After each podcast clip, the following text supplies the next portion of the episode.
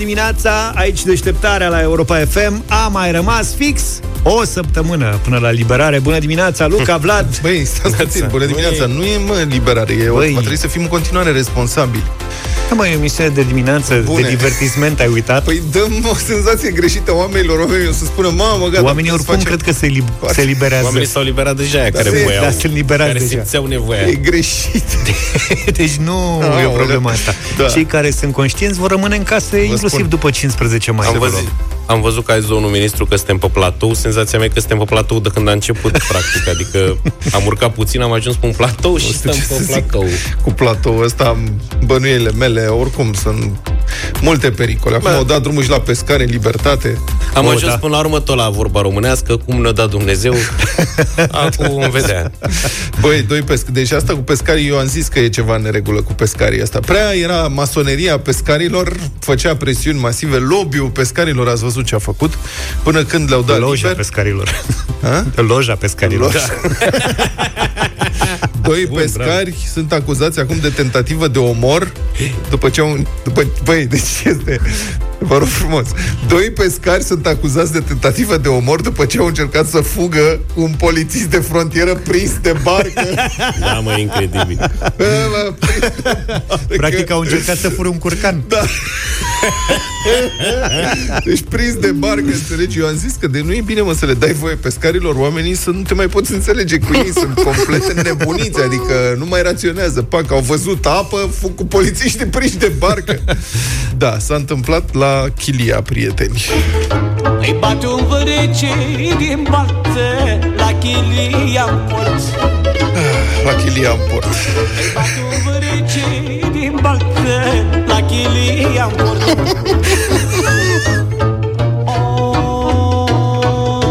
Of, Să vezi Nu-ți mai vine să dai știrea a? Da, de fapt, eu cred că asta e. Deci întregul univers a conspirat cu pandemia care a scos pescarii de pe bălți ca să facă presiuni să se întoarcă, uh-huh. să se întâmple incidentul ăsta, astfel încât noi să dăm știrea ca să putem să difuzăm melodia dimineața Da, da. în deșteptarea. Asta este tot, adică eu cred că asta a fost totul.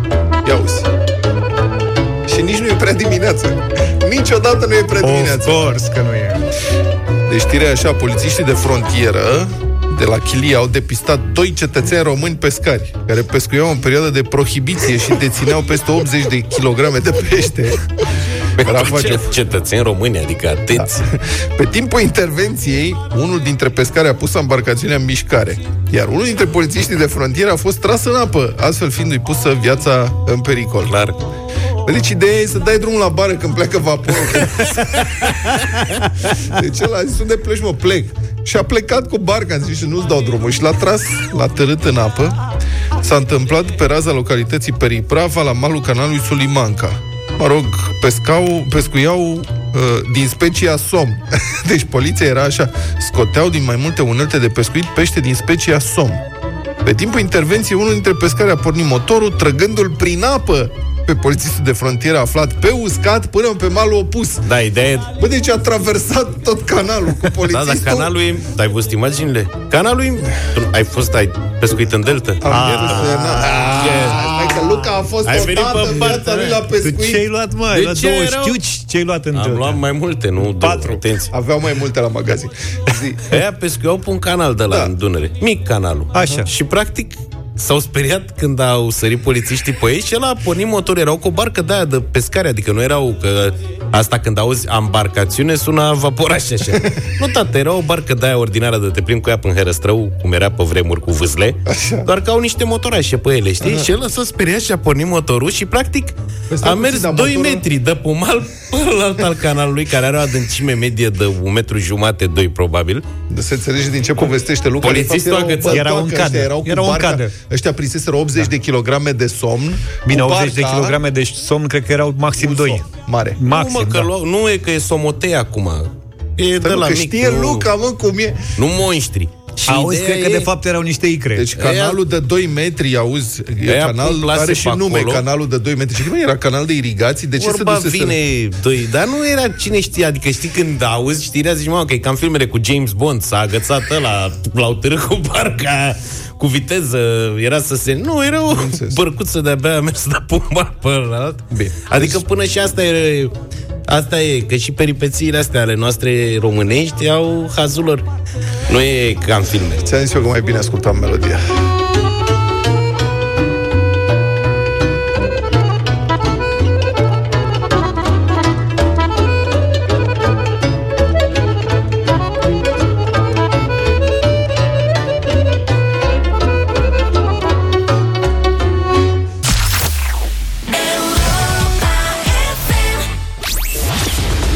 Rațiunea zilei de Cătălin Striblea la Europa FM. Bună dimineața, Cătălin! Bună dimineața, domnilor! Bine v-am găsit, oameni buni! Războiul dintre CCR și actuala putere este un moment critic pentru democrația românească. El arată un sistem statal atât de putred încât nu poate funcționa nici în fața morții. Ce-i de făcut? Rațiunea zilei de Cătălin Striblea la Europa FM. Răsturnarea stării de urgență de către CCR și oprirea valului de amenzi aplicate populației au fost ultimele picături în războiul pe care PNL și președintele Iohannis îl duc cu actuala curte. Ludovic Orban a anunțat că este începutul unei schimbări profunde.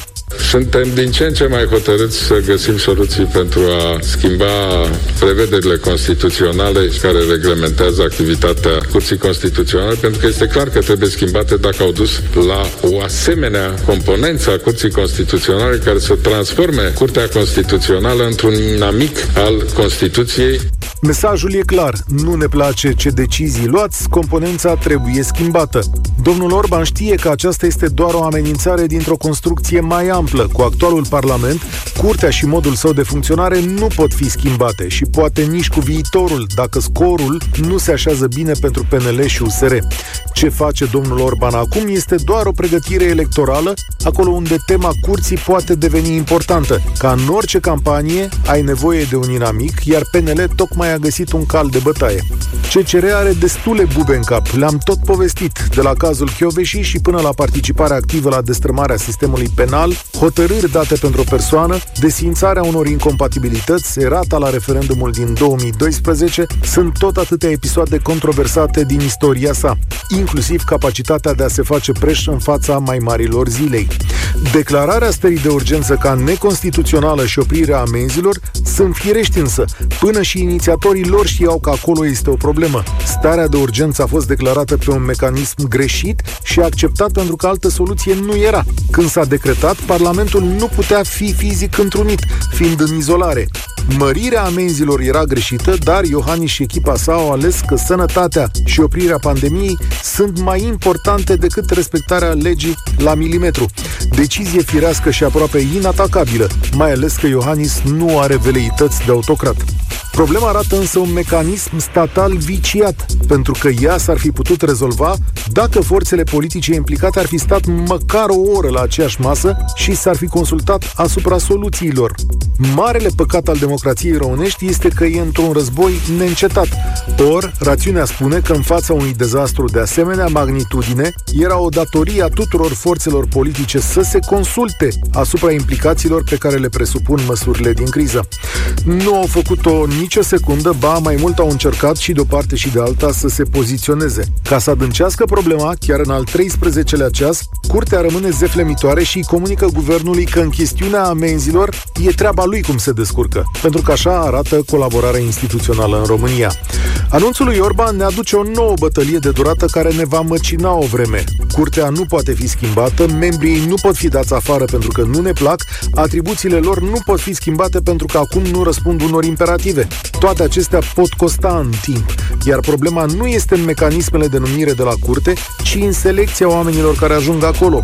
Până când candidaturile lor nu vor fi supuse dezbaterii publice, până când criteriile de selecție nu vor fi limpezi, dar și bazate pe profesionalism, chestiunea nu se va rezolva și mai ales până când politicienii de la stânga la dreapta nu vor înceta să considere curtea un mecanism care să răspundă la comenzile lor. Cătălin Striblea, mulțumim pentru rațiunea zilei. E vineri, asta înseamnă că de la 1 și un sfert, Vlad Petreanu și Cătălin Striblea vă așteaptă la avocatul diavolului. DJ Project și Andia Retrograd am ascultat la Europa FM 7 și 36 de minute, poate una dintre cele mai uh, difuzate piese în uh, România în perioada asta. O ascultați gratis la Europa FM. da. Creșteri mari de prețuri în ultima perioadă. 4,7% medie pentru primele 16 săptămâni din 2020, an pe an, față, din, față de 2019. Și în primele 4 luni, prețurile au crescut cu aproape 5%, pondere mai mare pentru alimente, 6,4% creștere în primele 16 săptămâni. Păi și eu am constatat, m-am dus și, adică, eu nu mai verific fiecare preț, cumpăr cam aceleași lucruri întotdeauna, de ani de zile, mă rog, iaurt, ce iau eu acolo, un cașcaval, o berică mică. Mă, mă da. zici că abia mănâncă. Da, abia, mă Deci chinui să... un iaurțel, Da. da. asta. și de fapt... De la o săptămână la alta dau din ce în ce mai mult pe coșul ăla. Dar sunt sume, adică diferențele sunt chiar mari și te uiți, păi ce se întâmplă? Asta înseamnă că investești tot mai mult în tine. În mine însumi, a? Dar n-ai niște produse pe care le cumperi regulat și să-ți sară prețul în ochi? Băi- Băi, mie mi se întâmplă. Da. Da. Uite, eu le iau, de exemplu, copiilor au un fel de salam de Sibiu, de care mănâncă ei de ani de zile. Și eu știu, ăla e pentru mine ca prețul benzinei, salamul de Sibiu. Serios. și s-a făcut acum, în, în iarnă era 13 lei, ajunsese la 13 lei de pe la 11, așa ușor, ușor, ușor, ușor, în vreo 2 ani, și acum e 15. Deci a crescut cu 2 lei. 2, 15, 15%. Și deodorantul. Și deodorant. Da, eu folosesc același deodorant de 7-8 ani de zile. S-a făcut Dar de la... trebuie să iei și un al doilea, adică... Mă, mă împac mai bine ia-ți cu un, el Nu, mai ia-ți un flacon, asta zic. și adică- nu-l schimb. Da. Și a ajuns de la 12 lei, prețul lui era 12. Din când în când era promoție și era 10. Luam mai mult. și acum stă la 15. Nu mai bagă promoție. Ia să Asta fii- înseamnă că a crescut cu 25%. Bă, a crescut cu 25%, de la 12 la 15 lei. Da. Mai am unul. Dintre să alimente, cumpăr. cel mai mult s-au scumpit conservanții pentru legume și fructe. 136%. Ne-a nenorocit. Cine cumpără? Bă, bă, băie, când văd statisticile astea, adică Păi vezi, doamne, astea se reflectă în prețul salamului, că dacă a crescut conservantul cu 130%, că e vorba de uh, prețurile din magazine. Păi adică da, da. nu de materia primă de la Da, ok. fabrică, nu despre aia vorbim. Conservanții pentru fructe și legume. Eu n-aș pune așa ceva în, în salam, dar mă rog, știi ce se pune în salam? 136%. Dacă îmi văd astea, știi, statisticile, mamă, s-au scumpit cu 136% conservanții pentru fructe și legume.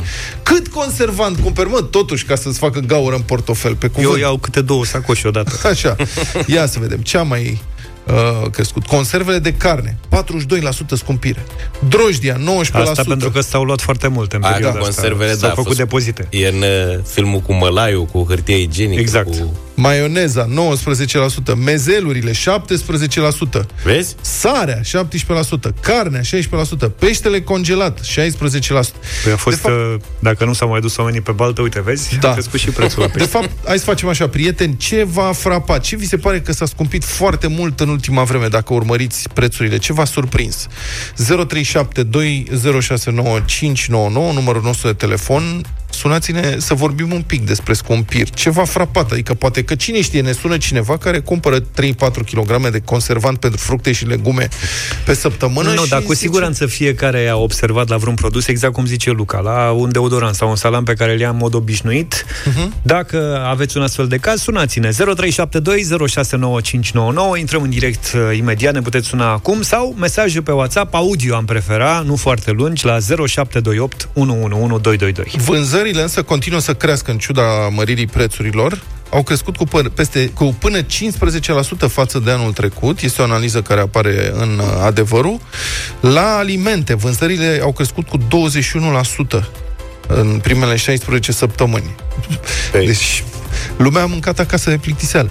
Au crescut foarte mult vânzările de țigări, plus 29%. Bă, cât mai costă țigările astea? Cât mai costă știu. pachetul de țigări? Dar Deci- cred că vreo 20 de lei. 20 de lei un pachet Cred de că e țigări? mai mult. Sau Cred mai că e mai mult, mult. Mai mult. 20 de lei un pachet de țigări. Nu, serios, vorbesc Serios, da, nu da, știu, da. m-am lăsat. Hai că ne interesă. Eu nu mai fumez de 10 ani. 0372 069 599. Ce scumpiri v-au frapat, dacă ați remarcat?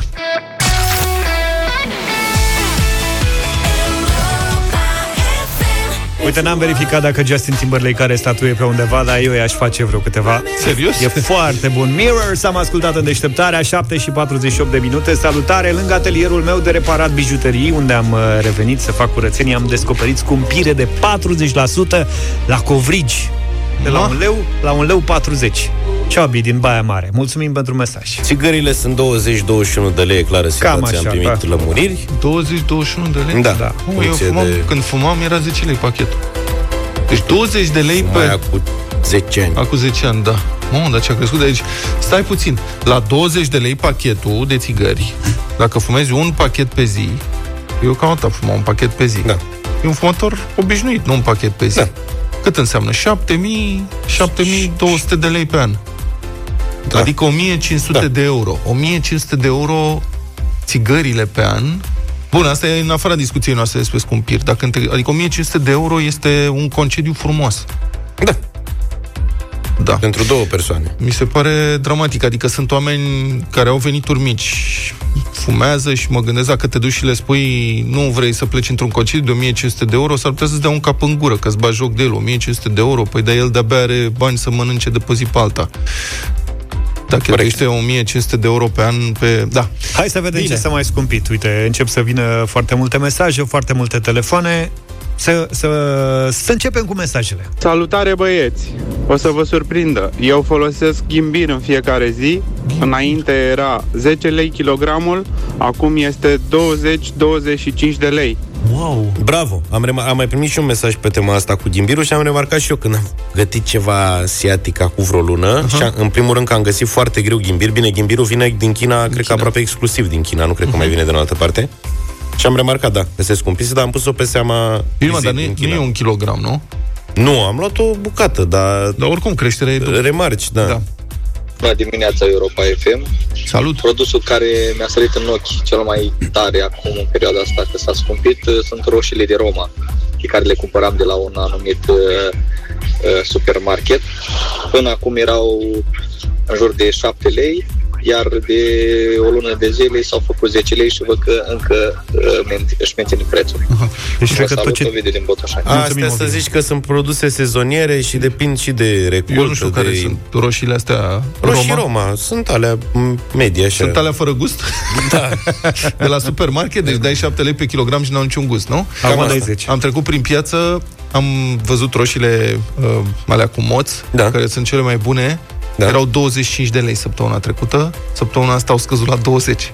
Uh, Vezi ce Depinde înseamnă... de piață. Da, la obor au fost uh, 20, acum sunt cam Aha. 14, 15. Piața asta de aici, de la aerogării, Cu chestii. cât e piața mai mică, sunt prețurile mai mari. Asta e. aha, da. Ovidiu, bună dimineața! Bună dimineața, Ovidiu. Neața, Bună dimineața, băieți! Ia zine, ce exemple ai tu? Untul Lurpac. Ce? Așa, Da. dă-ne un exemplu, cât costa și cât costă acum? Uh, Era 11 lei, 11 lei 50. Când? Acum, luna martie. ok. Și acum? Și acum 14 lei 50, 15 lei. Mamă, da. Asta înseamnă o creștere de vreo 30 Bun, eu înțeleg, cam mersi. așa. Eu mulțumesc mult. Bun, eu înțeleg că se scumpesc produse care vin din China sau că sare- sunt pe un lanț de ăsta de distribuție foarte lung, știi? Chimbir, mă rog, usturoiul chinezesc. Înțeleg că se scumpește. Da. Bă, da, totuși untul e, adică se face... Adică Acum nu cred că sunt și chestiuni legate de Vine de transport, sunt alte costuri, cred, nu știu. Da. Transportul trebuie să fie mai ieftin, teoretic că a scăzut benzina, s-a prăbușit, adică am pus benzina azi dimineață cu 4 lei 20, m-am Da, frecat dar la ochi. cred că timpii de distribuție sunt Dar un pic sunt mai mari, alte- se stau prin, da, se stă sunt prin alte vamă. probleme. Asta cred că costă mai mult transportul pentru că șoferii trebuie să intre în autoizolare, e ceva mai complicat. Da, Sunt da. oameni care nu lucrează, sunt mai puține fabrici, mai puține firme. Mirela, bună dimineața! Neața, Bună dimineața! Bună. Mă bucur enorm că v-am prins. Ia zi. De unde aveți aceste prețuri? Că eu am văzut chiar ieri la televizor, s-a ieftinit zahărul cu 14,5%, Zău? Unde? uleiul cu 6,5%. S-au Am ieftinit? văzut la știri. Doamnă, mai reparați Da, televizorul. la nu vă mai uitați la știri. televizor. E, dracu. Pe dracu? Da. Sunt Și la statele cu 4%. S-au ieftinit, ziceți? E, da. Și ați constatat Iar asta la magazin? Pot, nu, domnule, la televizor n-ai auzit? Nu, la asta... televizor scrie el pe bandă, dar într-adevăr, ieri, de exemplu, la Kaufland, uleiul era de la 4,29, 3,29. Aha, deci... Puiul grill, 5,99. Doamnă, dar astea Domnul erau... care a zis cu roșiile Roma sunt 6,99, nu sunt. Dar am impresia Nu că sunt cuiva șapte. îi place să bage panica în populație. Ce s-a scumpit foarte tare, de exemplu, ieri am văzut uh, citricele, Da. lămâile sunt 11 lei, Am înțeles. Dar sortimente de carne la Kauland în fiecare zi sunt oferte, absolut în fiecare zi. Pulpa, ceafa, diverse, care sunt. Deci că s-a scumpit ghimbirul și Deodorantul. știu eu de dracu, că nu le folosești în Bine, hai fiecare să, zi. să doamna, de haideți să... ghimbir, eu, de exemplu, eu fac cei de ghimbir. Mă Dar eu o auziți un pic? bucățică din aia mică, da, vă aud. Mă auziți un pic, doamna? Vă aud, vă aud. Haideți să, în primul rând, să drăcuim mai puțin. Am înțeles, am drăcuit de Da, două ori, da, cred că ajunge. da, da, S-a da. înțeles ce vreți să spuneți. Da, dumneavoastră Da. puteți să-mi spuneți, deci, practic, dumneavoastră cheltuiți mai puțin acum decât în urmă cu un an, nu? Nu, mă, n-am făcut socoteala, dar nu sunt... Cât dați uh, dumneavoastră pe un coș, dacă vă duceți să faceți cumpărături, așa, în medie, cam cât, fac- cam cât luați? 200? 200 de lei. Și Da. ați, n-ați, ați sezizat că dați mai puțin, nu dați 200, dați 180, Da, 170. să dau mai puțin, dar nu cum se vai să lumea, vai cât au crescut prețurile. Chiar s-a făcut asta, se cumpără mai puțin, uh, atunci magazinele nu scumpesc așa enorm, sunt sortimente care, făina e 3 în loc de 2,29, aia e boromirul. Dar nu așa să ne băgăm bățul în gard, să ne... Vai, s-a scumpit tot, tot, tot. Gata, Gata domnule, mulțumim doamnă, că ne-ați liniștit. Mulțumim, de fapt ni s-a părut, domne, dacă suntem lacom și cumpărăm mult, de fapt, uite, avem ascultători care spun că lucrurile, că viața a devenit mai bună în România, Da, da, mai da. veselă, tovare, și lucrurile sunt mai ieftine în magazine, Hai să sunt mai ascultăm. oferte foarte bine. Hai să Bravo, mai ascultăm. Promoții. mă bucur. Bună dimineața! Să rămână. S-au scumpit multe. Eu am observat uleiul, de exemplu. Foarte mult sunt scumpit. Țigările 20 de lei un pachet. Măcar că nu fumez, dar fiul meu fumează. Mariana. Păi să nu mai fumeze, doamne. Bine, Mariana, mulțumim frumos. Dacă Bă, dar nu mai ideea e că fumează, oricum- se ieftinește viața, uite. Cel mai lesne remarci la niște produse că altfel așa senzația generală poate într-adevăr să nu fie corectă. Dar v-am zis, aia cu, bă nene, deodorantul meu e 12 lei, s-a făcut 15, punct. Dacă nu e deodorant de la ofertă. Da. Ia George, ascultă. bună dimineața! Bună dimineața, George. Salut. Am Salut. fost ascultător mai devreme cu o marcă Salut. anume de unt. Da, deci, ascultăm. ascultătoarea noastră a zis că, de fapt, s-au ieftinit lucrurile. Noi suntem acum confuzi. Datele statistice arată altfel, altceva, dar zine ce ai constatat tu. Mă auziți? Da, Da, vă George, rog. te auzim. Uh, bună dimineața! Bună nu știam dimineața. dacă vorbiți cu mine, mă bucur că v-am prins. Cu tine vorbim, Ascultătoarea George, de- zină. Cu ascultătoarea dumneavoastră trebuie să schimbe canalul într-adevăr, să nu mai citească banda de la ăia cu trei. Nu știu dacă avem voie să... Zice ce Da, vreau să contează vă spun? prea puțin. Am- Ovidiu, hai să vorbim de produse și de faptul că s-au scumpit sau nu. Tu cum vezi lucrurile? Ok. Uh, s-au scumpit foarte mult. Am o poveste pentru voi. Eu am un mic magazin undeva lângă Bacău. Aha. Un magazin la țară. Da. Uh, îmi fac aprovizionarea dintr-un uh, uh, Cash and carry. depozit, dintr-un depozit cash and carry. Exact, nu-i dăm numele că e păcat. Nu contează. Și din magazinul acela pe care l-a pomenit doamna uh, Mai devreme. de trei ori, care are Așa. grill în față, da? Așa. Da. Toate Ok. au grill în față, dar Haideți mă să vă rog. spun ceva. Oamenii ăștia pur și simplu și-au bătut joc de noi pe timpul crizei astea. Mhm. Deoarece noi, micii comercianți, repet, am un magazin mic, la țară, undeva la țară. Da. Eu nu mă pot duce acolo să-i spun că ieri am luat portocalele sau pulpele de care zicea doamna, le-am luat cu 6 lei, le dau cu 8, că trebuie să câștig și eu ceva, dar astăzi le-am luat cu 9, mai scumpe, îi ziceam celui de la, de la uh, hipermarketul respectiv, băi, vino și ia de la mine, pentru că la mine sunt tot, că am luat ieri 3 baxuri, azi le-ai pus 9. Mi s-a explicat uh, foarte, foarte pe scurt uh, mecanismul. A spus, nu, da, așa ne vin prețurile. Noi chiar dacă avem un stoc, trebuie să mărim prețul. Astăzi mărim cu 30-40%, mâine îl scădem. Și au bătut pur și simplu joc de noi. Mulțumesc mult, uh, George. Acum, sincer, eu m-aș bucura ca, în vreun fel, cumva, nu știu, ascultătoarea noastră de mai devreme să aibă dreptate și Mirela. prețurile să fie mai mici. Da, doamna Mirela. Dar eu n-am constatat. Adică, sincer, n-am constatat. Dar mă bucur că există oameni în țara asta care au constatat că, de fapt, prețurile au scăzut. Cred că ei sunt cei mai fericiți. Fericiți, ei da. fac economii pentru că cheltuiesc din ce în ce mai puțin. La bicicleta de la Carlos Ives și Shakira 8 și 8 minute Vă spunem din nou uh, bună dimineața din uh, deșteptarea O nouă oportunitate pentru politicienii fără caracter să se facă de baftă, oportunitatea de a se lăuda cu donații pe care nu le-au făcut. Hmm. Greu de crezut, a? Nu știu cum Îți poți imagina că poți face una Eu de n-am mai asta? auzit niciodată așa ceva. Sunt cazuri. E o perioadă în care o bună parte dintre noi, desigur am înțeles că solidaritatea e una dintre căile prin care putem sau trebuie să încercăm să depășim această criză. Mulți am donat pentru spitale și nu doar, și pentru angajații din spitale, pentru persoane vulnerabile. Da, mă rog, să ne referim doar la spitale și e perfect adevărat, desigur, că sistemul sanitar primește foarte mulți bani de la buget. Din taxele și contribuțiile pe care le plătim fiecare, sau ar trebui să le plătim fiecare, se și fură foarte mult, e adevărat. Faptul că noi nu donăm sau donăm, nu ne face în niciun caz să uităm că e corupție și în acest domeniu.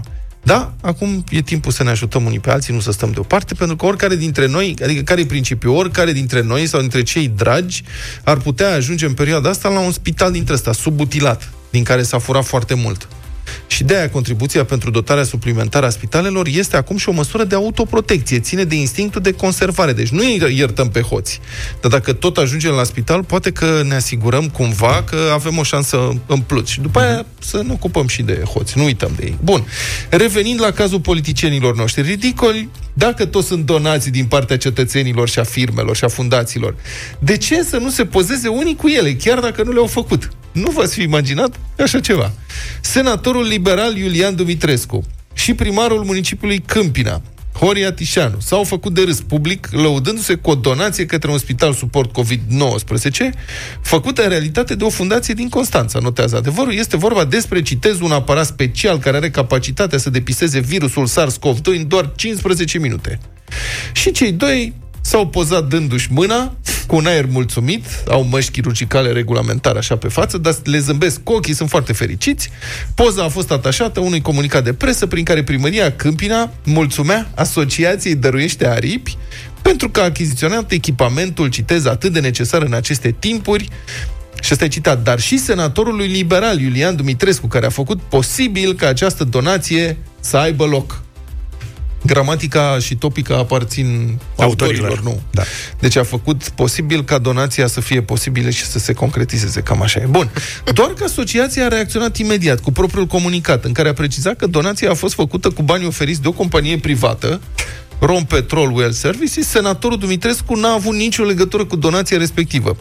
Citez, nu-l cunoaștem pe domnul Iulian Dumitrescu. Poate Iar că e mai bine. Nu, da. N-a avut nicio contribuție la achiziția echipamentelor pe care Asociația Dărește Aripi le-a donat către spitalul municipal. Deci nu știm de ce apare domnul în poză, cine e domnul, a venit neinvitat la petrecere, noi nu-l cunoaștem, n-a dat niciun ban, nu știm ci- despre ce e vorba. Primăria, mă rog, a reacționat, a explicat că a fost vorba de o confuzie și ce, și-a cerut scuze. Confuzie de la ce? Poate de la măștile alea, adică A, dacă că au aveau apărut măști unul când cu au măști, pozat. Da, l-au confundat, nu l-a, re- nu l-a recunoscut. și domnul senator, dânsul a văzut că e rost de o poză, a făcut o poză, suntem fericiți, ne dăm mână, e ceva cu donație. Vreți să pozăm cu donația? Da, pozăm, nicio problemă. Care? Dânsul a înlesnit uh, toată șmecheria. Nu, domnule, n-auzi că n-a În- făcut nimic. În ce fel? În sensul, l-au întrebat, putem să facem o donație? Da, sigur că da. Da. E- A le-a dat- înlesnit-o. le-a dat voie. Da, putea să se opună. Da, corect. Senatorul Dumitrescu a dat și dânsul propriul comunicat, a zis, citez, îmi cer scuze dacă din comunicatul primăriei Câmpina se înțelege că am contribuit la donația aparatului nu știu ce, meritul este al asociației, mulțumesc, vreau să subliniez cât de importante sunt astfel de gesturi. Bine, deci mie, mie e inexplicabil sau au fi fost atât de multe donații acolo, toată lumea venea, făcea donații, a făcut și domnul senator donații și atunci... Crezi că s-au încurcat între ele? S-or fi încurcat, Sau domnule, nu ca- se cunoșteau între ei și senatorul fi crezut că primarul e de la asociație și viceversa. Și, Da. Și el, dar el știind că n-are nicio treabă cu donația respectivă, de ce a acceptat? Adică... Te-a mulțumit donatorilor. Ce? Bun. În acest timp la Constanța un alt caz. Primarul Constanței, domnul Decebal Făgădău și viceprimarii Dumitru Babu și Costin Răsăuțeanu s-au lăudat public cu o donație în aparate și kituri de testare făcute, făcută către Spitalul de Boli Infecțioase Constanța. Și au dat un anunț în care apărea menționată și o a patra persoană, un anume Dragoș V. Dar atât. Deci e foarte misterios tot. Poate e al Citez. cincilea, de fapt. Citez, cu poză, tot frumos. Din comunicat oficial. Împreună cu Dumitru Babu, zice domnul Făgădău, primar, împreună cu Dumitru Babu și Costin Răsăuțeanu, am donat spitalului nostru 5, am donat spitalului nostru 5 aparate și 5.000 de kituri de testare COVID-19. Le mulțumesc din suflet lui Dragoș V și echipei mele. A fost mesajul postat de domnul primar. Și primarul Făgătău a declarat jurnaliștilor de la Info Sud-Est că echipamentele medicale au fost achiziționate din China și că el a făcut donația în calitate de primar, deși putea să o facă și ca persoană fizică. Întrebat cine e cel de-al patrulea donator, adică domnul Dragoș V, domnul primar Făgătău a refuzat să-i facă publică identitatea. N-a vrut să spună. De asemenea, n-a dorit să spună nici cu ce sumă a contribuit fiecare dintre ei. Și nici cu ce echipă ține. Da. Mulțumesc lui Dragoș și echipele mele. Da. Cine e echipa? Nu pot să o da. Steaua. Deci modestie până la capăt. Cât ați donat? Nu pot să vă spun. Bine, dar cine? Nu pot să vă spun nici asta, dar eu în calitate de persoană fizică, primar, nu știu mă rog, în fine, mult mister. Presa constanțeană a dat însă evident imediat de domnul Dragoș V. Dânsul este, de fapt, vicepreședintele Camerei de Comerț și Industrie România-China. Și dânsul a explicat că primarul nu are de fapt nicio treabă cu donația respectivă. Iată ce zice pentru dezvăluiri.ro. Citez. Nu, domnule, spune dânsul. Eu, zice, sta să ne înțelegem. Eu, zice, am donat echipamentele către primăria Constanța în numele partenerilor din Hunan o provincie din sudul Chinei. Deci el e președintele Camerei de Comerț Româno-Chineze. Eu le-am dus la primăria Constanța, le-am predat cu documentele de la notar și procesul verbal. N-am plătit pe ele nimic. Trebuia să le ducă cineva. Am acționat în numele unor parteneri chinezi pentru primăria Constanța. N-are treabă cu primăria Constanța. Noi lucrăm acolo, nu lucrăm aici. Face. Cum a explicat, cum a exprimat, a explicat primarul situația? Zice, n-am vrut să fac donația ca persoană fizică, deși aș fi putut face acest lucru. În ce fel? Întreb. Adică i-a dus unul niște echipamente și le-a pus în curte ei. Pe le-a găsit în curte. Da. Stai puțin. Și le-a donat făcut, în numele primăriei, nu? Zice, da. Am făcut donația în calitate de primar care are sub ordine un spital important pentru comunitate și pentru țară. Tocmai pentru a îndemna și pe alții să facă la fel. Bravo, foarte bine, felicitări. Deci a fost, adică eu înțeleg că a fost așa, poate că mă înșel, dar mie așa mi se pare, eu așa înțeleg. Camera de Comerț româno-chineză a adus echipamente pentru spitalul din Constanța. Spitalul ăsta care e la primărie da. formal, uh, echipamentele astea trebuie preluate prin contract. Când faci contractul de sponsorizare, adică îi dai echipamentele, trebuie un contract de sponsorizare, trebuie să semnezi un proces verbal, trebuie semnate niște acte. Și semnezi cu ăla care se ocupă, care coordonează instituția respectivă. E o formalitate contabilicească, administrativă. Nu e altceva, știi? Bun. Primarul a semnat că el e primar, a semnat că preia echipamentele de donație și după care a anunțat că din moment ce a semnat, sunt ale lui. E da. Și le donează el, ca primar. Cui vrea el. Că ar putea să le țină deoparte, dar nu. Are, uite, vezi, îndeamnă și pe alții să facă, dacă tot a primit niște echipamente pentru spital, le donează el. Păi da, poate putea să aleagă alt spital din județ, așa el a ales cui donează, nu? Adică... Aici are dreptate. Primăria a primit nu mai echipamentele, zic... putea să le dea unde vrea el. Nu Ce mai zic hotărât că fiind la primărie, Putea da. să le ia pe persoană fizică, dacă mă înțelegeți ce vreau să da, spun, da, și da. să le doneze. Și da, a fost băia fin. Da. Și le-a donat în numele primăriei. Bă, deci... Ba mai mult l-a, l-a pus și pe Dragoș V. Da. Acolo. Adică l-a menționat... l-a lăsat și pe el totuși, nu total. Jumate, i-a dat doar prenumele. Și ce a vrut să spună primarul? Domnule, atât eu, cât și echipa mea. Da. Înțelegi? Am Înțelegi? renunțat la... la... Așa. Bă, Mulțumim, Dragoș V. Bon share. Asta este. Te ține e minte. Simplu. Bă, deci asta e atitudine de aia, de șef, șef de bandă de cartier. Bă, dacă a trecut pe strada mea, E, meu. e al meu. Da. Adică asta este sorta. No Judgment. În câteva minute revenim cu detalii despre concursul uh, despre care am vorbit ieri și care începe luni. În câteva minute și știri. O jurnalistă din România, Monica Ulmanu, face parte din echipa care a câștigat premiul Pulitzer, cel mai important premiu internațional pentru jurnalism. Monica Ulmanu a contribuit la seria de anchete despre încălzirea globală din Washington Post, care a luat prestigiosul premiu. Monica i-a spus lui Cătălin Striblea că seria de 10 articole a pornit de la o descoperire a unui reporter care a văzut că din deșertul Mojave au dispărut anumite specii de păsări și de insecte și a vrut să înțeleagă de ce. Datele au arătat că deșertul s-a încălzit cu 2 grade medie în ultimii ani.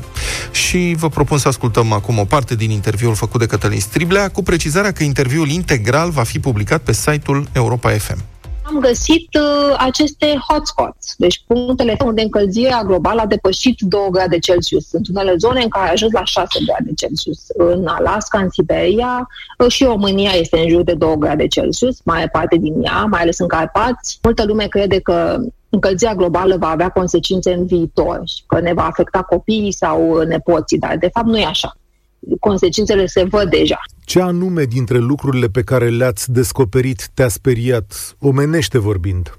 am descoperit o stație meteorologică care este în Alpi, în Austria, pe vârful muntelui, și care, unde ar trebui să fie foarte fake, da? Și nu ar trebui să vadă, nu ar trebui să, să se simtă consecințele încălzirii globale și care registrează temperaturi din 1700 și ceva, deci de 200 de ani. Din cauza încălzirii globale, de fapt, vârful muntelui se surpă, pur și simplu cade. Și atunci ei au trebuit să pună niște plăci în munte ca să susțină stația meteorologică să poată să continuă să aibă seria asta de uh, înregistrări de temperatură neîntreruptă, că asta e obiectivul lor, să nu-și întrerupă cu nicio zi uh, măsurătorile. Asta pentru, pentru mine a fost uh, uh, a fost extrem de surprinzător și uh, am fost șocați când am descoperit lucrul ăsta. Deschid un alt articol din această serie, iar voi spuneți aici că în Siberia mii de oameni au început să locuiască pe un teren instabil din cauza încălzirii globale. Ce înseamnă asta? Înseamnă că permafrostul, uh, stratul de permafrost se topește, a început să topească. Și atunci terenul ăla devine, uh, devine instabil. Ei au în, uh, în, uh, în zonele alea din Siberia, din Alaska, la un metru sau jumătate de metru subteran, începe stratul ăsta de permafrost, care în unele locuri poate să fie și de 6-8 metri, în unele locuri sunt de 2-3 metri și acum se topește și ies la iveală inclusiv fosile de animale uh, moarte de mult timp și mirosuri uh, urâte de acolo, pentru că ele au fost prinse în permafrostul ăla și dacă el se topește, uh, e devine și nesănătos, de fapt. Cea mai bună muzică de ieri și de azi la Europa FM Rewrite the Stars, 8 și 35 de minute. Am dat peste un, uh, ceva ce se cheamă barometru Smart Bill Care arată cum care a fost efectul pandemiei și a restricțiilor uh, impuse din cauza epidemiei de coronavirus asupra economiei, mai precis asupra sectorului IMM-urilor. Uh, este un instrument foarte precis și rezultatele mi s-au părut dramatice și ca atare aș vrea să vi le împărtășesc. Acum, Smart Bill, Smart Bill este un sistem dintre ăsta în România prin care facturezi electronic uh-huh. care are, în țara asta, are zeci de mii de clienți. În general, um, întreprinderi mici și mijlocii. 10, 20, 30 de angajați, până în 100 de angajați. Sunt cei mai mulți sunt în acest fel. E foarte bine cunoscut. Facturi electronice. Oamenii de la această firmă au datele despre cifra de afaceri, despre cât facturează firmele respective în fiecare lună. Și pot observa, practic, în timp real, analizând datele din serverele lor, cum evoluează aceste cifre. Și au făcut, cum spuneam, barometrul uh, Smart Bill, în care uh, analizează datele lună pe lună și an pe an ca să vedeți cam cum sunt. Deci, eșantionul este de 20.000 de firme, care au luat un eșantion de 20.000 de firme. Um, cum a mers economia? An pe an. No, cam 90% din uh, firmele din România sunt IMM-uri. Cum a mers economia an pe an? Ianuarie 2020 față de ianuarie 2019 a fost o creștere de 22%. Deci anul a început foarte bine, economia era în creștere, în zona asta de IMM-uri. Cât au facturat oamenii? Februarie 2020 față de februarie 2019, o creștere de 21%. După care apar primele semne. Martie 2020 față de martie 2019, o creștere de doar 9%. După care prăbușirea aprilie 2020 față de aprilie 2019 o scădere de 19%. De ce încă a mai crescut? În martie, când a fost instituită starea de urgență, știm, pe 16 martie și au început uh, restricțiile și toate îngrijorările, pentru că uh, s-au încasat facturi care veneau din uh-huh. urmă, pentru că unele contracte, ca să rezilieze, au uh, perioade de preaviz de 30 de zile și așa mai departe. Deci în martie încă s-au mai încasat bani. După care scăderea a fost dramatică. Dar oricum, în aprilie, 19%, mă așteptam 19% să fie mult mai rău. la o, uh, la o economie a uh, IMM-urilor într-o țară, o scădere de 19%.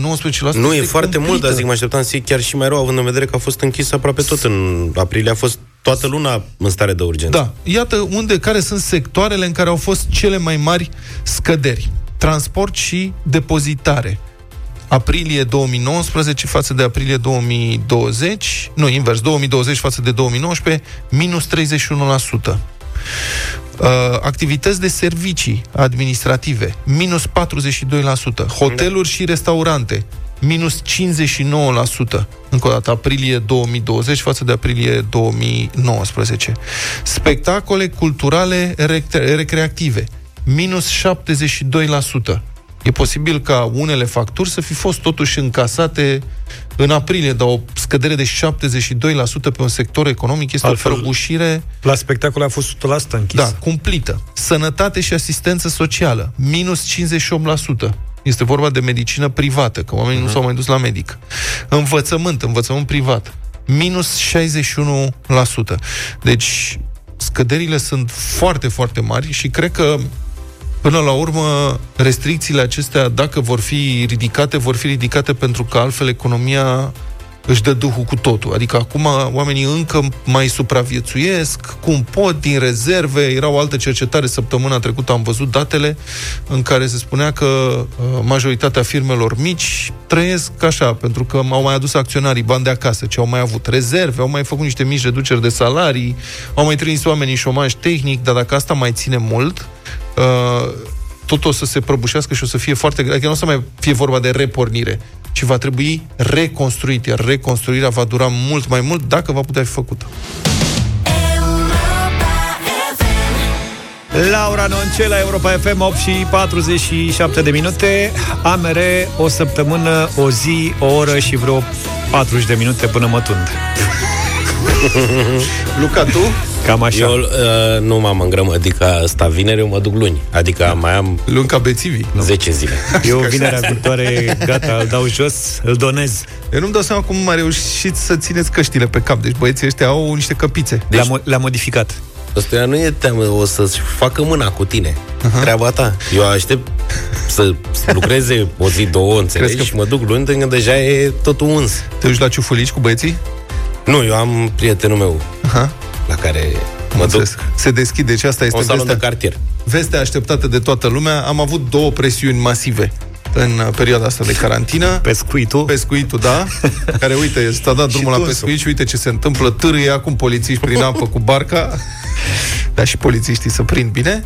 Și asta, cu frizeriile, cu... și nu vă mai spun, adică Băi, noi greu. ca noi, că noi avem problema asta, dar doamnele sunt disperate, cosmetică, manicură, Bine și restul lucrurilor. Nu știu cum să mă apropii de acest uh, subiect. Probleme? Da. eu, eu am avut noroc să am o astfel de programare, dar mă gândesc L-ai la... epilat? Nu l-ai epilat, ci la, ci la tuns. Dar mă gândesc că cei care n-au fost pe fază s-ar putea să mai stă o perioadă... Se face cu ceară singur. Te faci cu ceară? Dar crema nu e bună? Am auzit că sunt niște creme, Zaf. Nu știu în ce detalii intrați. Voi, dacă ați auzit lucrurile astea, Am sunat-o pe doamna Monica Lupu, președintele Asociației Cosmetologilor din România. Bună dimineața, bună dimineața! Doamnă. Neața. Bună dimineața! Doamnă, este Bună un subiect, dimineața. e un subiect fierbinte, aș spune, dacă tot am ajuns la ceară de epilat. Se pregătește redeschiderea saloanelor de înfrumusețare. Aș zice că o să aibă foarte mult de lucru. Problema e că nu, nu se știe, înțeleg, de ce reguli ar trebui urmate. V-ați lămurit? Cum o să fie? Cum o să se întâmple? Uh, nu ne-am lămurit, vă dați seama că se, suntem în punctul în care se vehiculează în online absolut orice variantă, deci cu- orice vă trece prin minte, posibil să se aplice în, uh, în lumea noastră. La momentul ăsta, uh, evident, cel mai, uh, cel mai ok este să așteptăm, mă refer aici uh, la noi ca și specialiști din domeniu, cel mai ok este să așteptăm măsurile um, care vor fi comunicate de către uh, ministere, iar uh, ce le pot transmite clientelor sau clienților salonului este că cu siguranță fiecare salon în parte își va lua măsurile necesare de, de siguranță și uh, se vor asigura că bă, toate uh, clientele sau toți clienții salonului vor fi uh, își vor păstra bă, starea de sănătate și măsurile vor fi luate. Mai e o săptămână până când se Mai e o deschide. săptămână, da, da, e, e cu Deci dacă vă fix spune așa. că trebuie să puneți, nu știu, panouri de plexiglas, nici nu dau seama cum se poate face. Adică măști se purtau, cred, și până acum, nu?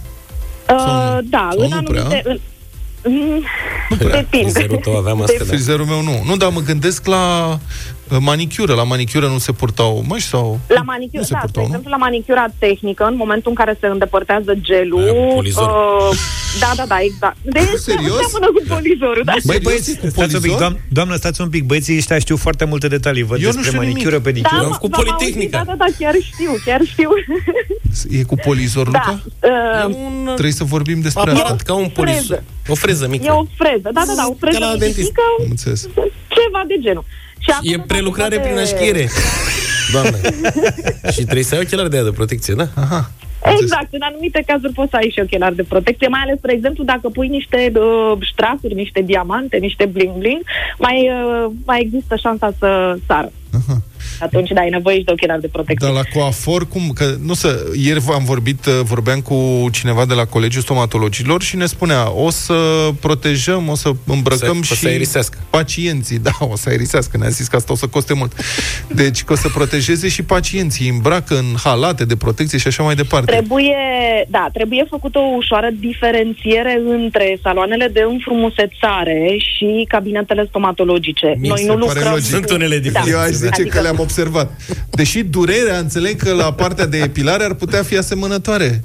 Nu? Mm, De, depinde, depinde de tehnică. Să știți că nici epilatul nu mai e ce a fost. Acum Uh, IPL. Sunt, uh, nu vorbesc de IPL. Vedeți că Ce e electroliza... Ce e la IPL? Băi, Stați un Unul pic. cu laser, cu nu știu cum. Doamna Lupa, opriți-vă o secundă. Luca, deci, explică-ne. Luca, tu știi, te Bă, faci că n-auzi. nu știi, dar știi cum e cu manicura, cu polizor și cu așchiere, da. știi tehnici de epilat, încep să fiu îngrijorat. Da, acum se practică un epilat ăsta cu, nu e așa, cu laser, cu ceva. Da, da, da, nu e acum, e de mulți ani. Mă rog, dar acum deja e, ne-am obișnuit Oricum cu... este, este absolut uimitor că știți și la momentul ăsta de existența lui, deși sunteți din, uh, din baricada Din cealaltă, altă ca rasă, să zic da. așa, din Cum bar- să nu, dar n-avem și noi soții, avem prieteni, avem familii, doamne. Da, o să se Așa- poate face așa epilat. dați vina pe ele. Dați vina pe ele, mi se pare normal. Mi Da, se pare pentru, normal. adică se va putea aplica distanțare de asta să se facă epilat cu trafaletul sau ceva, nu-mi dau seama, ca să, dacă e cu ceară, să fie la da, distanță. epilatul cu trafaletul cred că o să fie un pic mai complicat. Da. mai ales că și aplicat de la distanță, așa, s-ar putea fi o, o problemă pentru că scopul la final ar fi să nu rănim totuși clienta. Da. Dar uh, E, e cu nevoie și de siguranță precizie se... pe alocuri.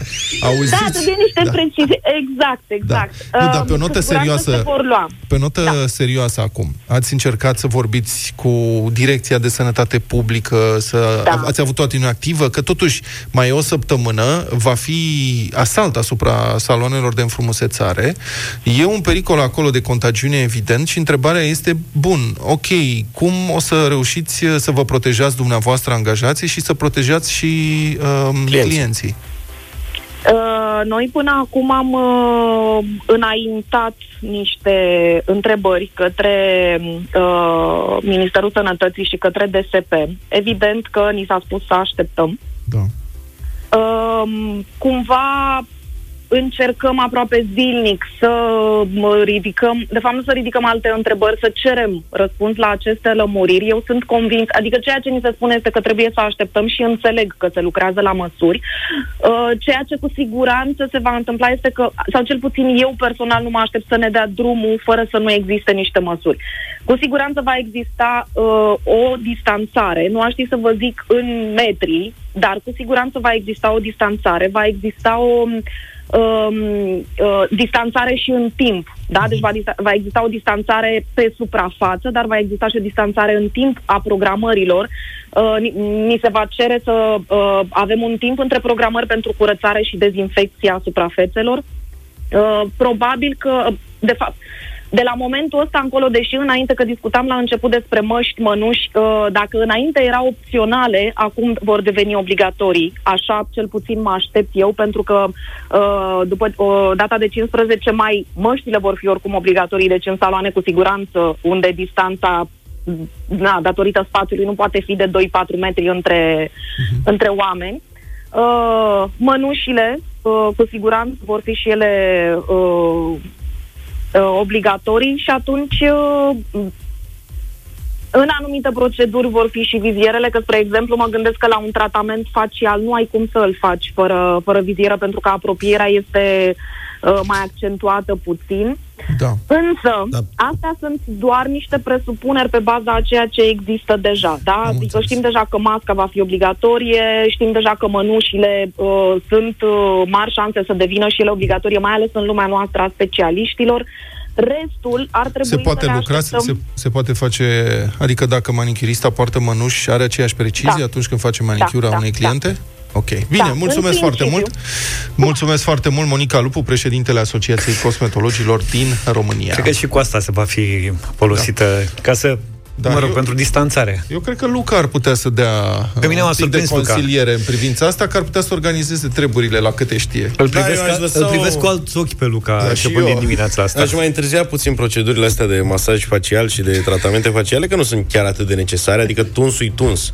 Și mai e ceva, Luca. Chiar și epilatul. Hai să Da. păstrăm distanța începând de astăzi. Exact. Uite, ne-a scris uh, și un mesaj Carmen din Italia, care a spus că îi facem poftă de, de coafor și de salon, că în Italia se speră ca pe 3 iunie să se deschidă. Așa că fiți fericiți, fraților, Da, suntem am- înaintea tuturor. Da, Eu eu am, sunt- am o, o grămadă de comentarii aici, dar nu-mi permit. Eu sunt cu gândul și la vacanță și la relaxare și ar trebui să fiți uh, și voi alături de ascultătorii noștri, evident, pentru că vara asta Europa FM și Comoder duc relaxarea la cel mai înalt uh, nivel. Trebuie să te relaxezi și de acasă poți să te relaxezi. m-am Sunt într-un relax- fotoliu de masaj Comoder Barei pe care îl poți câștiga la Europa FM. Eu m-am relaxat în el ieri aici. Așa Așa a avem fost. și noi unul, o mostră. Confirm. Așa? Și m-am relaxat în mostră vreo jumătate de oră, e tare bun. Cre- Așa ți-ai adus aminte de Da, epilat. da, da. Am înțeles. Bine. De luni, de luni 11 mai, puteți participa la concursul uh, nostru din uh, deșteptarea. Trebuie să vă gândiți până atunci uh, la întrebarea ce crezi că ar spune fotoliul tău dacă ar putea vorbi. Da, și să fie și difuzabil. Uh, Evident, evident. Răspunsul trebuie să fie creativ, haios, uh, ingenios și uite așa poți ajunge la tragerea la sorți de vineri. În fiecare vineri, practic, vom avea câte o tragere la sorți pentru un fotoliu Commodore Bari dotat cu sistem de masaj, muzică prin uh, Bluetooth, încălzire, reflexoterapie și masaj în zona capului cu perne de aer. Deci e bun și că te încălzești, știi? Adică iarna, dacă n-ai căldură, hai stai în scaunul de masaj. Găsiți toate detaliile puțin referitoare el. la concursul nostru pe europafm.ro. Iulia vine imediat cu știrile Europa FM. 9 și 8 minute ne-am întors în uh, deșteptarea. Un Și o precizare apropo de intervenția de mai devreme de, uh, despre efectele restricțiilor asupra economiei în zona IMM-urilor, că vorbim de sistemul acela uh, electronic de facturare. Valorile, scăderile la care ne-am referit, așa cum ne atrage foarte corect atenția un ascultător, se referă la valoarea facturilor emise. Nu încasate. Nu încasate. Am crezut că s-a înțeles, dar mă rog, din moment ce a fost această întrebare, voiam să precizez. Deci nu s-au mai emis, adică scăderile de afaceri sunt de acest gen. Hai, domnule, nu ne mai fierbe că mie... pf, Eu sunt cu gândul la culinaria, nu la facturi, la chestii de genul ăsta. Da, și astăzi la culinarea, prieteni, la culinaria, prieteni, vreau să vă propun Da, ce ai zis? la culinarea. La culinare, e Da. bun și așa. O rețetă de vară, Da, foarte dragă mie, pentru că este atât dulce cât și picantă și mie combinația asta îmi place la nebunie. Este vorba de un cotlet de porc cu un, un sos... stai. Deci, am o rețetă de vară. Porc. Dar cum porc cu vară e fiță. Hai, Merge zi. cel mai bine în perioada asta așa de prevară. De... Și în perioada asta. Da. Uh, Cotlet de porc Da. cu un sos ce conține piersici din compot. Piersici din compot? Da. Piersici din compot. Păi faci cum faci și la tine și sarmalele sunt cu ceva dulce, a? Băi, e foarte bun. Fii atent că l-am făcut odată cu niște ani și mi-am amintit de el. Azi mă duc să cumpăr cotlet de porc. Compotai, înțeleg. Deci, nu, dar Ok. okay. o să cumpăr și compot. Așa. Cotlet de porc, jumătate de kilogram, tăiat cuburi mari, cum sunt cuburile de gheață, așa. Da. Da? Și faci un amestec de condimente Da. pe bază de ardei iute, de la uscat, chili. Ok. Da? Da, corect. Și mai pui sare, piper, oregano, cimbru, Da. Poți să pui busuioc în loc de oregano, fiecare după gust. Ba, important e să fie sare, piper și usturoi. Restul în funcție Eu de... aș încerca de asta, aș pune ghimbir, că și așa înțeleg Poți că să ăsta pui pe ieftin asta mult. zic. Poți să pui ghimbir, poți să pui condimente chinezești, poți să pui curry, poți să pui Aha. ce vrei tu. Important e să fie picant. Da. E, perpelești carnea prin condimente cu bulețele astea și după aia pui vreo două linguri de ulei și rumenești carnea. Da. Pe toate părțile, Bun. cum il faut. O scoți, Așa? și faci o salsa din roșii, cam 300 de mililitri. Pulpă de roșie, tocată așa mări, grosier, nu să o faci Sau mică, la mică. Conversă. Nu, tată, o faci la cuțit, așa puțin, cât de cât, știi? Ok. Așa, s- ceapă verde, usturoi verde Da. Și câteva piersici după gust din compot. O Roșii piersică, cu piersici. două, trei, cât vrei tu. Eu pun toborcanul. Fără zeamă, numai piersica. Ok. Tocată tot așa grosier. Și călești treaba asta un pic, pui cuburile de carne în ea, pui capac, foc minim, 15 minute. Interesant. Dacă îți place și mai picant, în salsa asta de roșii mai pui și unul, doi ardei iuți proaspeți. Știi? Adică pe lângă ardeiul la uscat Da. da. pe carne, să-i mai dai și niște... Interesant. În timp Și ce... merge cu orez Aha. sau în cazul meu cu cartofi noi prăjiți. Da. Că încă mai sunt, trebuie să ne La bucurăm tine de e ei. o, asta e o rețetă sino-română. Adică este o chinezerie adaptată românește, cred, nu? Da, da, dar are și ceva american cu picanteria. Știi ce aș face când îmi spui? Adică aș face, în loc de roșii, de exemplu, Da. Eu aș face, aș căli niște legume mai tăricele. Ardei, de exemplu, ardei gras. Aș mai pune, știi ce aș pune? Sunt uh, porumbi de aia mici. Da, porumbei, din cum le conservă, zic. porumbei. Da. Um, niște dovlecel tăiat julien. Ai să o faci seacă, fără sos. Și aș face un sos separat din compotul tău de piersici și aș mai pune înăuntru ceva. Ai să Tamarin. folosești sosul ca un dip, așa, să doar să pui puțin. Nu, pun după aceea, totul amestec. Deci mai întâi aș rumeni uh, purcelul, Da. aș da la o parte, după care foarte repede legumele, Da. compotul chestii, foarte picant totul, și după aia aș pune la loc uh, carnea, aș amesteca și aș pune pe margine cu niște orez, orez jasmin, de exemplu. Păi uite Foarte cum facem. aromat. Facem weekend ăsta, o faci tu pe asta și eu o fac pe aia cu roșii. Poză cu niște și arată și colorat așa frumos. Bun, și a ta arată bine. Da, Mă ar fi o facem? idee. Eu Da. chiar fac. Păi facem, dar nu azi, că azi am Păi nu, azi, avocatul weekendul ăsta, avem diavolului și- weekendul în față, că asta e ideea cu provocări. Azi e vinere post pentru multă lume, dar de mâine încolo... Zaf, tu fii atent, pentru tine se Eu ia fac o un omletă, ou, stai liniștit. Asta e exact da, asta eu o să fac se- o omletă, adică nu vă faceți Faci griji un să știi grătar. că după toate deplasările pe care le-am avut uh, la dumneavoastră acasă și după toate încercările pe care le-am avut, fac un piure excepțional. Ok, Nu foarte știu bun. dacă v-am zis. V-am zis? Nu v-am zis. Piureu? Fac un piure excepțional. Și acum să vă văd ce alegeți voi din acest putpuriu de piese V-am spus că e greu. bune. Da, greu astăzi, nu, e aproape imposibil. Lucian, bună dimineața! Salut! Bună dimineața, băieți, vă salut. Să trăiești, Luciane. Îmi spuneți și ne vă rog care este cea de-a treia piesă, pentru că nu am reușit A să... treia, treia piesă piesă este e- Monica Angel. Spune. Spune-mi. Atunci cu Monica Angel votăm. Mulțumesc foarte frumos. Mulțumim, întâmplare. uh, Lucian, pentru primul vot din această dimineață. Marius, ești în direct, bună Salut! dimineața! Salut, Marius. Bună dimineața de la Constanța, taximetrisul de serviciu, Marius mă numesc. Să trăiți. Voi vota cu Mădălina Manole, fata cu părul roșu, pentru că am și eu una acasă. Fata O cu zi părul bună de în foc, continuare. să vă trăiască fata de acasă. Uite, vezi, dacă Mulțumim. avea o fată blondă, nu primeai votul Vota în cu dimineața Chilian, asta. da. Vota cu... Așa. Hai, 03. Hai că sună ce. Luminița, bună dimineața! Sărmâna lumii. Bună dimineața! Bună, Luminița. Sunteți de nota 10, Mulțumim. votez cu 10. Cu 10, cu Aha. Chilian, avem, mulțumesc tare mult, Luminița, avem fiecare câte un vot în dimineața asta. Greu. Mulțumim. Nelu, bună dimineața! Salut, Nelu. Nelule. Bună dimineața, Nelu din Slatina. De obicei cu Luca votam, dar astăzi 10, că e melodia pentru mine și soția mea. 10. Foarte bine. Mulțumim, pupați soția. Păstrați vechile obiceiuri e, pe viitor. Da. Luminița, bună dimineața! Bună! Bună dimineața! Bună. 10. Ah, Și câștigă cu trei voturi venite unul după altul Da. piesa 10 Mulțumim frumos pentru voturi. a maestrului Chilian. Deci am avut o idee bună până la urmă. să Da, da, da, da, da. Mergem Da, pe da, 10, da, nu? da, da, da, da, da. Hai.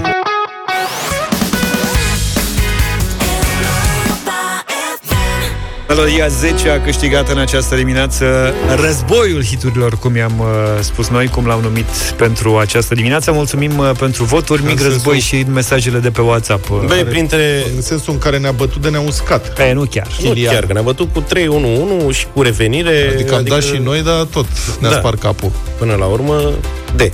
De. Am primit printre mesajele de astăzi și o veste foarte bună. Dacă vă aduceți aminte, prieteni, pe 28 aprilie a început povestea. Am primit de la patru pompieri din Iași, internați pozitivi cu COVID. Vestea că sunt deja de 12 zile în spital și că ne ascultă și că sunt alături de noi și de atunci ne-au ținut un mic jurnal aici, ne-au tot povestit uh, cum a decurs toată treaba. În sfârșit, aseară, cei patru au fost externați, Ionel, Marian, Cătălin și Cristi. Bravo, domnule! Au testat negativ scăpat! de două Ce ori. drăguț! Cere procedura și au ajuns acasă Mamă. și spun că ne vor asculta în continuare. Lupta continuă și vor reveni în linia întâi. Bravo, băieți! Deci acum, practic, au pașaport de sănătate, de ăsta, de imunitate, pot să umble pe unde Să știi, vor, nu mai au nicio asta treabă. e, e chestie. până la urmă, na. Are și un beneficiu. Da. E fiță. Da, eu am văzut foarte veseli. E bine că au fost patru, ei între ei acolo și au, Ai. și-au ținut moralul sus. E greu singur, dar în patru îți dai Măcar seama, s-au s-au distrat. rupt remii, table. Bine, felicitări, bravo, să ne mai scrieți. Europa FM îți aduce știri bune în vremuri rele. Kaufland România își continuă acțiunile de sprijinire a cadrelor medicale și persoanelor vulnerabile afectate de pandemie. Compania anunță că a selectat 14 proiecte ale mai multor ONG-uri pe care le va finanța cu 500 de mii de euro. Acestea fac parte dintr-un program de granturi de circa 1 milion de euro anual susținut de Kaufland România și implementat cu sprijinul Fundației pentru Dezvoltarea Societății Civile. O să vă menționăm doar câteva dintre ele. De exemplu, cu banii acordați Asociației Prematurilor vor fi cumpărate echipamente de protecție și aparatură performantă pentru personalul medical și pentru cei peste 200 de nou născuți care au nevoie de ajutor chiar din primele clipe de viață. De asemenea, prin intermediul Asociației Liver Research Club Suceava vor fi donate pachete cu echipamente de protecție și dezinfectant. Acestea vor ajunge la persoanele defavorizate de la țară, la medici și la pacienți, copii și adulți. Iar peste 500 de familii sărmane din mai multe județe vor primi pachete cu produse alimentare și de igienă datorită implicării unor asociații precum Asociația Reality Check. În sprijinul cadrelor medicale din linia 1 și persoanelor vulnerabile vine și HORA, organizația patronală a hotelurilor și restaurantelor din România. Organizația a lansat inițiativa Masa Bunătății, care funcționează astfel. Companiile donează bani, care sunt trimiși apoi de Hora către cele 16 restaurante partenere. Acestea vor pregăti și livra mese calde cadrelor medicale de la mai multe spitale din București, Deva, Brașov și Drobeta Turnu Severin, precum și persoanelor fără adăpost din sectorul 3, Proiectul Masa Bunătății va funcționa deocamdată doar în această lună, însă ar putea fi prelungit dacă restricțiile continuă.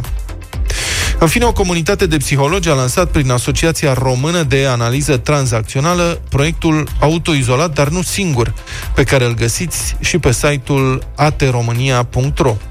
Este vorba de un serviciu telefonic gratuit, la care participă 30 de psihologi și psihoterapeuți cu sprijinul Fundației Vodafone. La numărul de telefon 021 9972 Psihologii din program oferă sprijin psihologic și emoțional pro bono pentru cei care au nevoie în perioada aceasta. Încă o dată, numărul de telefon este 021 9972. Trei lucruri pe care trebuie să le știi despre ziua de azi. Și încep eu? Pot să încep eu? Hai, pot să încep eu, încep eu. Poftiți, vă Hai, rog. hai, eu încep. 8 mai 1975 s-a născut regele genului latino pop, Enrique Iglesias. Credeam că Tasu. Tasu cântă și el, da. El nu cântă latino? Julio. Uh, nu chiar. E mai pop așa. Este mai mult latino, Tasu era mai pop. Enrique s-a născut la Madrid și al treilea fiu al celebrului cântăresc Julio Iglesias nu a vrut, a vrut ca tatăl său să știe că urmărește să aibă o carieră muzicală, așa că s-a lansat inițial sub numele Enrique Martinez. El a împrumutat uh, niște bani de la o bonă angajată de familia sa și a realizat o casetă demo cu o piesă în spaniolă și două în limba engleză, care a ajuns totuși la unul dintre producătorii tatălui său. A lansat primele discuri la o casă de producție mexicană și a cunoscut succesul mai întâi în America Latină. În 98 devenise cel mai popular artist latino și cânta în deschiderea turneilor susținute în America de Sud de Bruce Springsteen, Elton John sau Billy Joel. La finalul anilor 90, Will Smith îl invită pe Enrique să cânte pe coloana sonoră a filmului Wild Wild West, iar piesa Bailamos ajunge number one în Statele Unite. Urmează imediat Rhythm Divine și o colaborare cu Whitney Houston.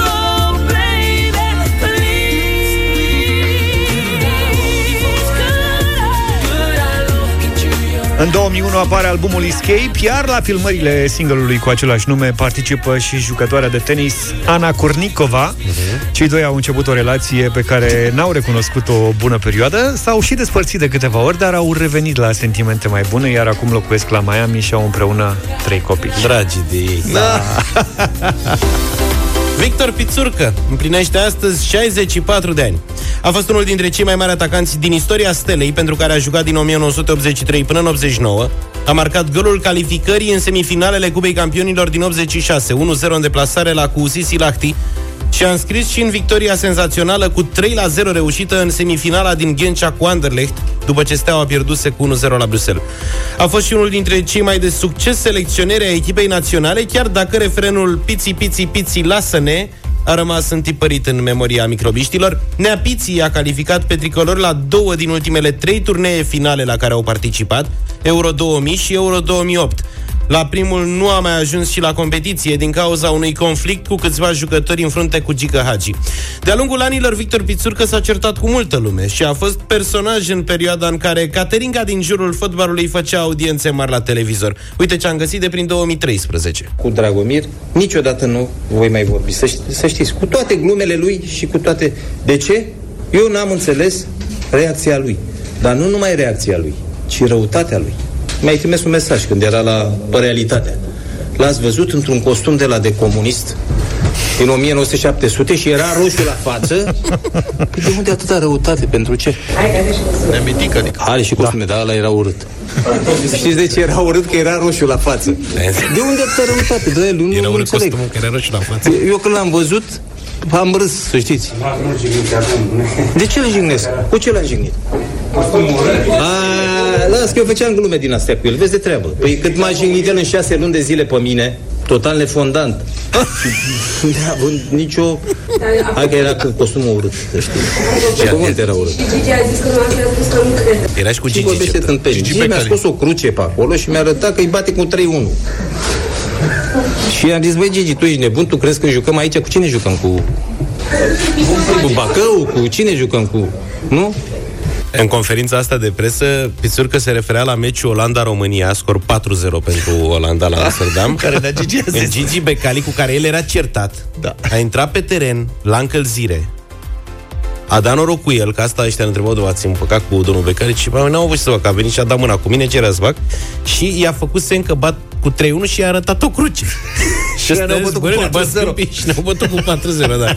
Credința n-am vins de data asta în fotbal. Neapiții a avut unele rezultate bune ca selecționer pentru că a știut care este potențialul fotbaliștilor autohtoni și a adoptat un stil de joc realist care n-a fost pe placul fanilor, dar a dat de multe ori roade. Dacă cuiva îi se pare că este ușor să re- realizeze ac- acest lucru, ori e rău binevoitor, ori nu se pricepe la, la fotbal. Că noi ne educăm suporterii într-un anumit uh, fel. Doamne, fotbalul, a, dă și ăla cu piciorul în, în minge. Nu, e o meserie, vă rog să mă credeți, fantastic de grea, fantastic de grea. În România, din păcate, nu e prețuită la adevărata valoare. În Occident, să știți că fotbaliștii sunt foarte prețuiți și este normal să, să fie așa, fiindcă e o muncă fizică și de acest motiv se și plătește bine această, această muncă. Da, bă, tată, nu mai faceți școală, faceți muncă fizică dacă vreți să fiți plătiți bine. Da, na, e multă lume rău binevoitoare care nu apreciază. Da, Victor Pițur, care în palmares un singur titlu ca antrenor, câștigat cu Steaua în 2001, iar ultima oară a pregătit-o anul trecut pe Universitatea Craiova. Pentru câteva luni a revenit în fotbal după ceva ani de pauză ca manager general al Oltenilor, dar a demisionat după doar două-trei luni, după ce s-a certat, bineînțeles, cu patronul. Este o zi istorică azi. Ultimul album al Beatlesilor a fost lansat la această dată, în urmă cu 50 de ani, la aproape o lună după destrămarea de facto a trupei. Albumul poartă numele uneia dintre cele mai puternice și filozofice piese compuse de Paul și John pentru Beatles, Let It Be. And in my hour of darkness, she is standing right in front of me,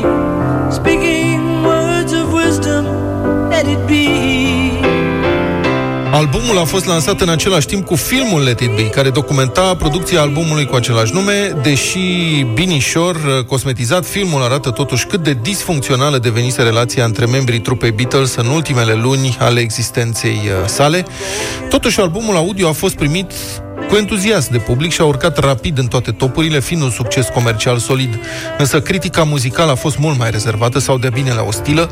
Criticii au remarcat că trupa își pierduse aproape complet creativitatea, iar un critic a spus chiar că dacă albumul Let It Be urma să fie ultimul al Beatlesilor, atunci acesta ar fi fost un sfârșit trist, un epitaf ieftin și o piatră de mormânt de carton pentru o trupă care dominase atâția ani scena muzicală globală.